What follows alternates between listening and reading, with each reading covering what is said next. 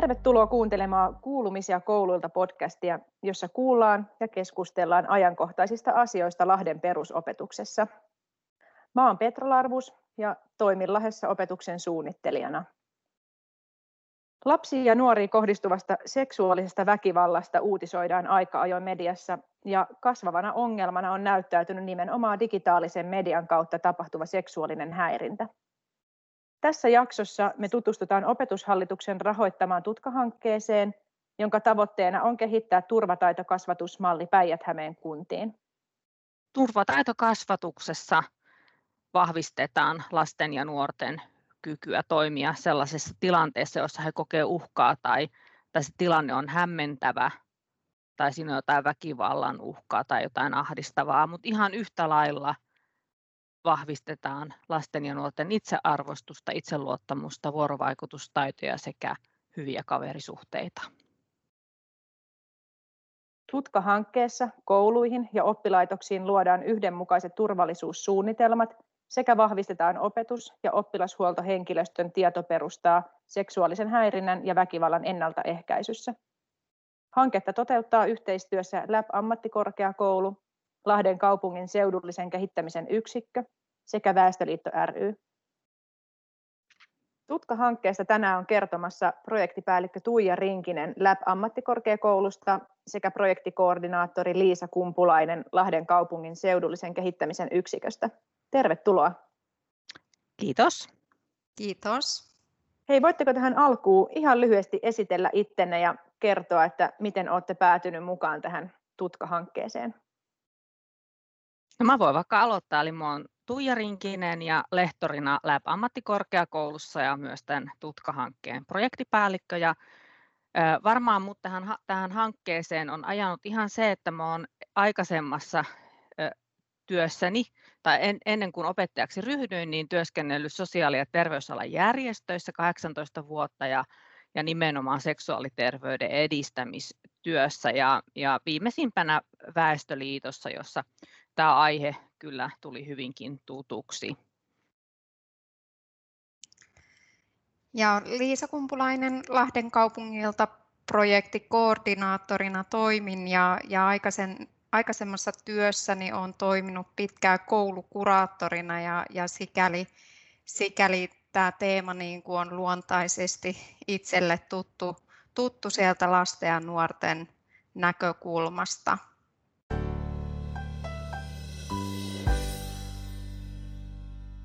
Ennen kuin lähdetään syvällisemmin tutustumaan tutkahankkeeseen, niin voitteko tähän jakson alkuun lyhyesti määritellä nämä tämän aiheen keskeisimmät termit, eli grooming, seksuaalinen väkivalta ja häirintä? No, jos lähdetään ihan siitä groomingista, joka on varmaan ennen, vähän semmoinen, voi olla vieraampi käsite, eli kysymyshän on ihan suomeksi sanottuna houkuttelusta, eli lasten ja nuorten houkuttelusta ja manipuloinnista seksuaalisiin tarkoituksiin. Ja nyt kun tämä digitaalisen median käyttö on lisääntynyt, niin tämä ilmiökin on myös lisääntynyt, mutta tämä ei ole uusi ilmiö. Eli tätä on ollut jo silloinkin, kun mä olin Väestöliitossa, niin kymmenien vuosien ajan jo olemassa, mutta jotenkin se on nyt tänä päivänä sitten mediassa ollut erityisesti. Eli tässä groomingissa sehän on tämmöinen prosessi, joka voi kestää lyhyen, hyvin lyhyen aikaa tai hyvin pitkänkin aikaa, jossa aikuisen tavoitteena on luoda kontakti lapseen ja luoda tämmöinen luottamuksellinen ja näennäisesti vapaaehtoinen suhde lapsen ja nuoreen. Ja sitten lopputavoitteena on se seksuaalinen lapseen ja nuoren kohdistuva seksuaalinen toiminta, eli, eli käytännössä seksuaalinen väkivalta. Ja tässä digitaalisessa mediassa tapahtuvassa groomingissa usein tämä tekijä on lapselle tuntematon ja samanaikaisesti hänellä voi olla useampia uhreja. Eli tämä on ihan tämmöistä tarkoituksenmukaista toimintaa. Sitten kysyit tästä seksuaalisesta häirinnästä. Ja tämä tämä voitaisiin määritellä sillä tavalla, että se on jonkun toisen henkilön taholta koettua ei-toivottua seksuaalista huomiota, joka sitten voi olla sanatonta, sanallista tai fyysistä. Eli se on aina niin ei-toivottua käytöstä.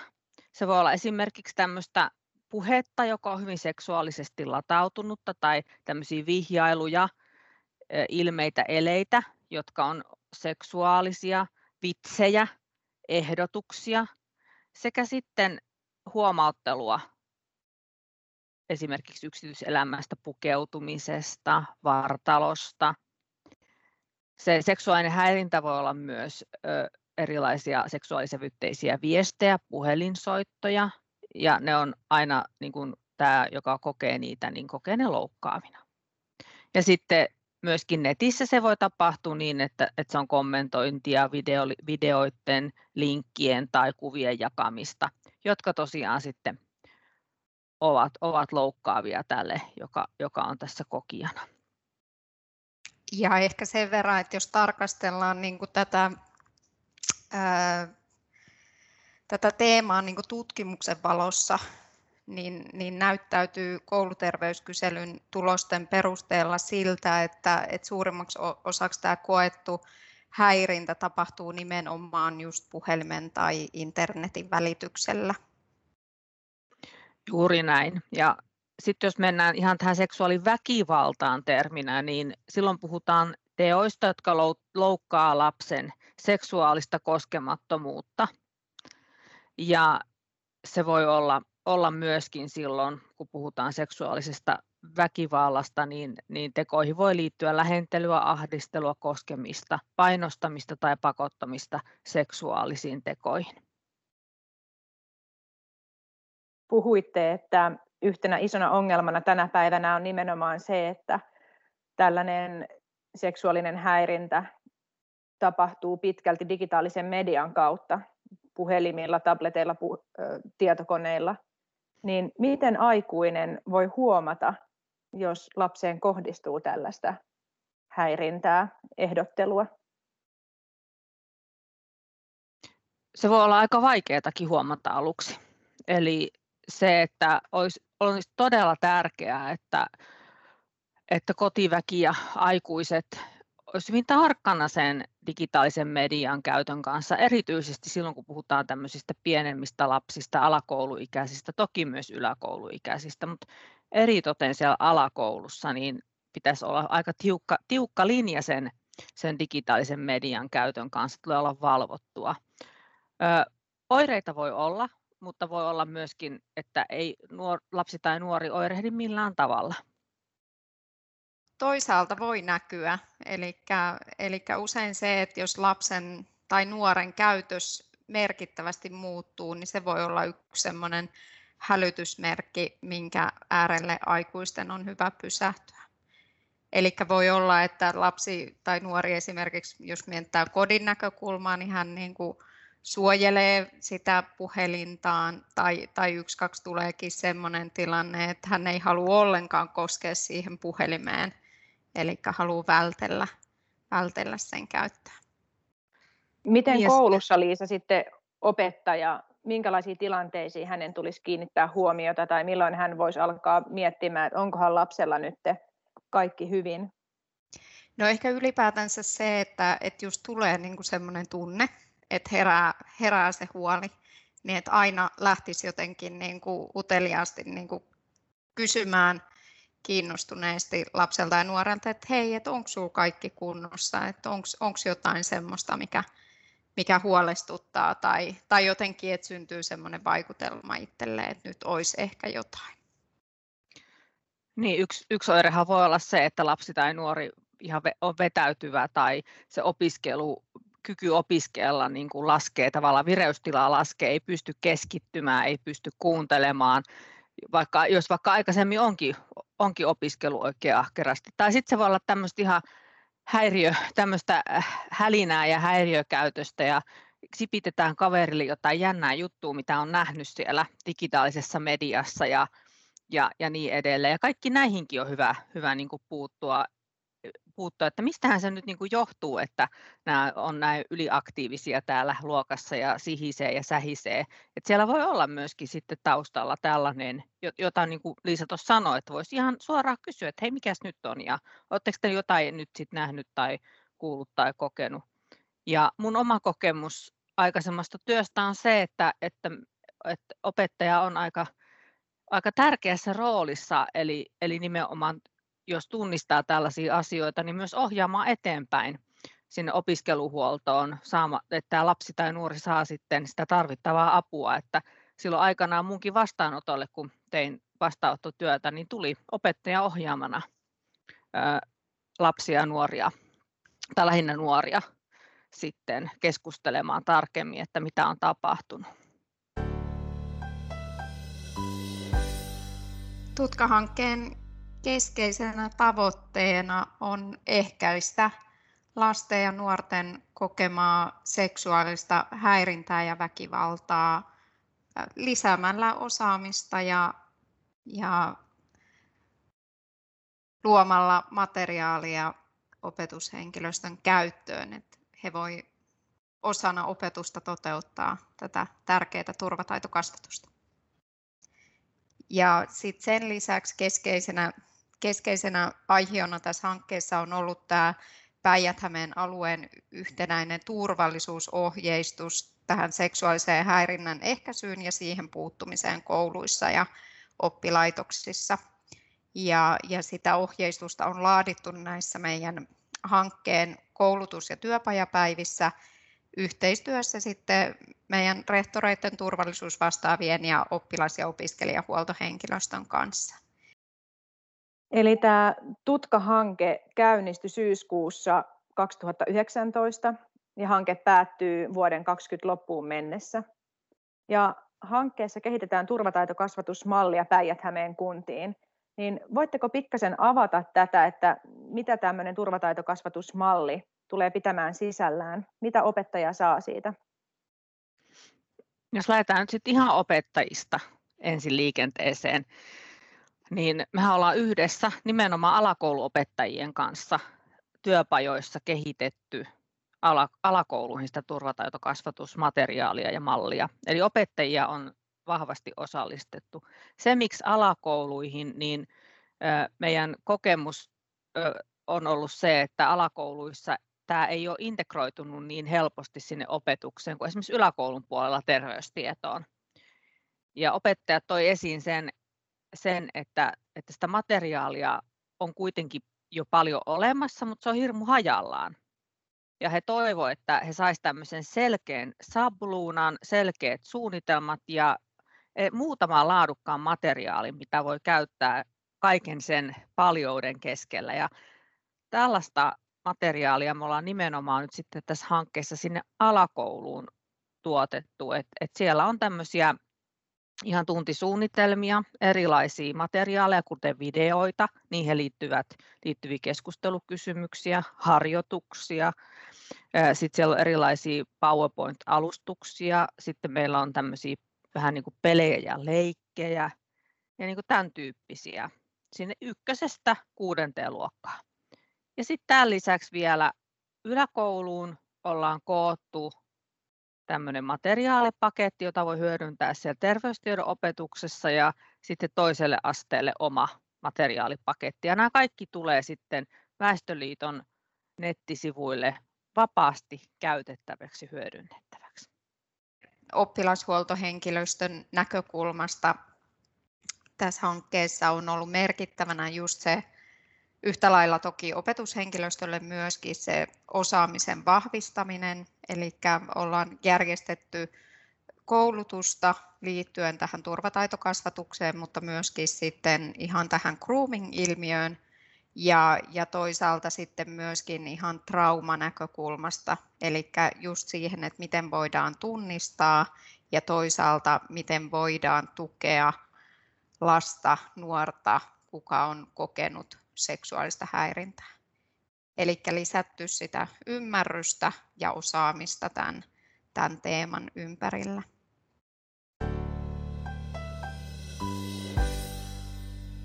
Voitteko lyhyesti tähän vaiheeseen avata sitä, että millä tavalla turvataitokasvatus näkyy meidän voimassa olevassa opetussuunnitelmassa? Jos puhutaan sit ihan alakoulujen opetussuunnitelmasta, niin kyllä se siellä on se turvataitokasvatus itse asiassa useassakin kohdassa. Ja se kuuluu oleellisena osana opetuksen sisältöihin koko alakoulun ajan.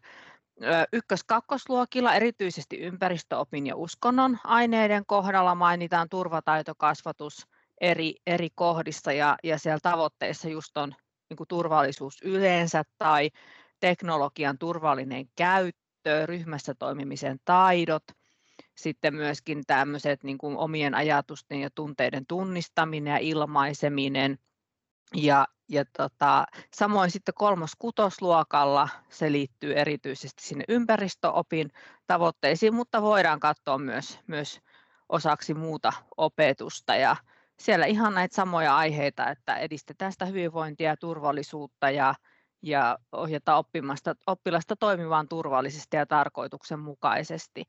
Eli alakoulussa ihan selkeästi on, ja tietenkin sitten yläkoulusta on vielä selkeämpää, kun siellä on, se, on tämä terveystieto oppiaineena. Toki mm. sitä on aika vähäisen, että, että, tota, että olisihan se hyvä, jos tätä aihetta voisi integroida muuhunkin opetukseen kuin terveystietoon, jota on aika vähän kuitenkin siellä yläkoulun, yläkoulussa. Toisaalta mä ajattelen, että jos, jos me saataisiin tämä turvataitokasvatus alkamaan jo sieltä varhaiskasvatuksesta ja jatkumaan sen alakoulun ajan, niin sitten ehkä se paine siellä yläkoulussakin helpottaisi et kun se alkaa vasta siellä seiskalla se terveystieto, niin tavallaan se on jo aika myöhään.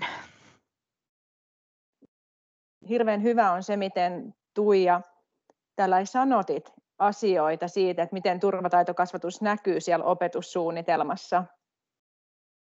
Mä olisin, oikeastaan olisin Liisa sulta voinut tässä sitten kysyä sitä, että tässä on jo tullut esille, että opettajan yhtenä tehtävänä on tämmöinen tietynlainen ennaltaehkäisevä työ onko teillä konkreettisia esimerkkejä siitä, että miten opettaja tekee tämmöistä ennaltaehkäisevää työtä opetussuunnitelman hengen mukaisesti omassa opetuksessaan?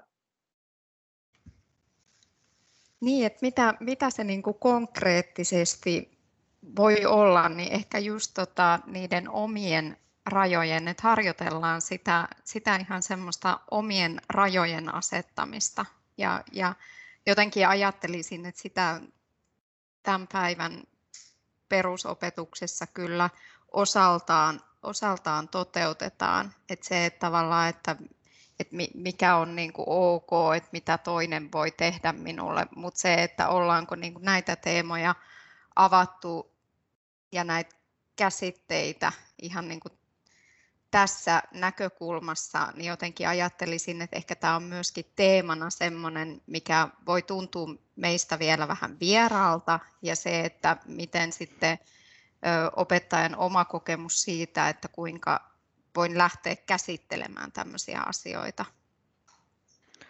Joo, tuossa meidän tarvekartoituksessa opettajat toikin sitä huolta, että, että, että kun ei ole kokee, että on, aihe on vaikea ja ei ole osaamista – ja sitten loppuviimein kuitenkin niin kuin kysymyksessä on aika tämmöiset perustaidot, mitä, mitä opettajat. Opettajien kannattaa olla huolissaan siitä, että heidän tarvitsisi lähteä ryhtyä terapeuteiksi tai muuta, vaan se ennaltaehkäisy. Että lasten kanssa puhutaan, just niin kuin Liisa sanoi, omista rajoista, käydään niitä eri turvasääntöjä läpi siellä opetuksessa sopivissa tilanteissa, esimerkiksi uimapukusääntöä, kosketuksen sääntöä, kolmen kohdan sääntöä, mitkä tarkoittaa just sitä, sano ei lähde pois, kerro luotettavalle aikuiselle ja pohditaan, että minkälainen on sitten turvallinen vaikka tut, nettituttu. Ja, ja kaikkia näitä asioita me ollaan nyt siellä meidän materiaalissa materiaaliin niin kuin sisällytetty.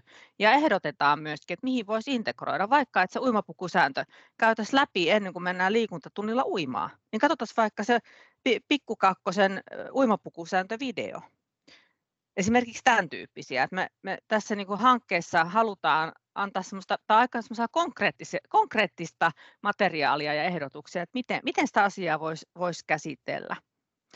Tai sitten ehkä osana esimerkiksi äidinkieltä voidaan, voidaan käydä näitä, ää, näitä tämän hankkeen materiaaleja siinä, että kuinka niin kuin esimerkiksi rakentaa tämmöinen turvallinen profiili johonkin pelisovellukseen tai, tai tämän tyyppisiä tehtäviä, niin niiden Kyllä. kautta sitten tavallaan niin kuin lapset ja nuoret oppii niitä taitoja, mitkä on sitten siirrettävissä sinne arkeen. Tuossa nyt on paljon puhuttu tästä materiaalipaketista, mikä mun mielestä kuulostaa aika loistavalta. Ja hienoa, että tämmöisen hankkeen tuotteena syntyy opettajille ihan semmoinen konkreettinen apu sinne, että miten toteuttaa näitä asioita siinä omassa opetuksessaan, niin tietty mua kiinnostaa sitten tietää, että mistä se materiaalipaketti löytyy, eli oliko niin, että tulee sinne Väestöliiton sivuille vai jaetaanko se materiaali jotenkin muuten? Siis se nimenomaan tulee sinne Väestöliiton verkkosivuille, jolloin se on ihan kaikkien saatavissa maksuttomasti ja vapaasti käytettävissä. Ja jopa niin, että jos haluaa jotakin vaikka diaa muokata, niin ihan vapaasti voi sitten muokata, että, että ollaan pyritty jotenkin semmoiseen mahdollisimman neutraalisuuteen, esimerkiksi siinä, kun meillä on tämmöisiä erilaisia tarinoita, niin, niin tota siellä vaikka, että minkä nimisiä nämä, nämä henkilöt on, ketkä siellä tarinoissa vaikka seikkailee, niin ollaan pyritty siinä, siinä semmoiseen niin kuin neutraalisuuteen, mutta että siellä on mahdollista myöskin sitten vaikka vaihtaa niitä nimiä, jos siltä, siltä tuntuu. Tuossa aiemmin kun keskusteltiin, niin kerroitte, että hankkeen aikana on toteutettu erilaisia koulutuksia, ja nyt sitten tietenkin korona-aikana varmaan koulutukset on vähän muuttanut muotoaan. Niin oliko näin, että joitain näitä syyslukukauden koulutuksia on toteutettu webinaarein ja oliko niistä tehty tallenteet? Joo, joo, kyllä juuri näin. Eli lähdettiin miettimään, että kun tämän hankkeen yhtenä keskeisenä tavoitteena on tämä opetushenkilöstön osaamisen vahvistaminen tässä teemassa, niin nähdään se tosi tärkeänä ja, ja sitten lähdettiinkin miettimään uudenlaisia ratkaisuja siihen ja, ja tällä hetkellä siis tilanne on se, että kouluilla on mahdollisuus katsoa nämä semmoiset tunnin mittaiset tallenteet ö, oman henkilöstön kesken ja, ja niiden tallenteiden lisäksi on sitten pien tämmöinen kysely, missä pääsee sitten reflektoimaan sitä sitä tavallaan näkemäänsä koulutusta. Ja, ja alakouluille sekä yläkouluille on oma, oma materiaalinsa, semmoinen vajaan tunnin mittainen koulutus. Ja löytyykö nämäkin kaikki nyt jo sieltä Väestöliiton sivuilta vai tuleeko ne sinne myöhemmin? Nämä ei tule Väestöliiton sivuille nämä koulutustallenteet, vaan ne on tämmöisellä oppi, Moodle-oppimisalustalla ja, ja nämä on vähän niin kuin suljetusympäristössä, että ei tule yleiseen jakeluun, vaan että koulujen yhteyshenkilöille toimistetaan tunnukset ja sitten vuoden loppuun asti voi niitä videoita katsoa ja sen jälkeen ne poistuu nämä videopaketit sieltä, sieltä Moodlesta, mutta että, että tosiaan käytettiin vähän, vähän tota luovuutta tässä, tässä, että saadaan se koulutus, koulutusmateriaali kouluille ja tässä luennoit, meillähän on ihan huippuluennoitsijoita näissä video, videoissa, eli, eli alan huippuasiantuntijoita. Hanketta on jäljellä vielä muutama kuukausi, niin ehtiikö vielä ennen vuoden loppua olemaan mitään live-webinaaria tai muuta vastaavaa koulutusta? Kyllä vaan ehtii, eli meillä on 17. marraskuuta tämmöinen webinaari, jossa me esitellään tätä alakoulujen turvataitokasvatusmateriaalia. Ja sitten joulukuun alussa meillä on sitten semmoinen lyhkäinen webinaari liittyen tähän turvallisuussuunnitelma-ohjeistuksen julkaistamiseen. Kiitos Tuija ja kiitos Liisa, kun avasitte mulle ja kaikille meidän podcastin kuuntelijoille tärkeää aihetta, eli turvataitokasvatusta ja siihen liittyvää tutkahanketta. Toivotan teille kovasti vielä tsemppiä tämän hankkeen loppuun viemiseksi ja odotan innolla, että pääsen myös katsomaan sitä materiaalipankkia siellä Väestöliiton sivuilla. Kiitos.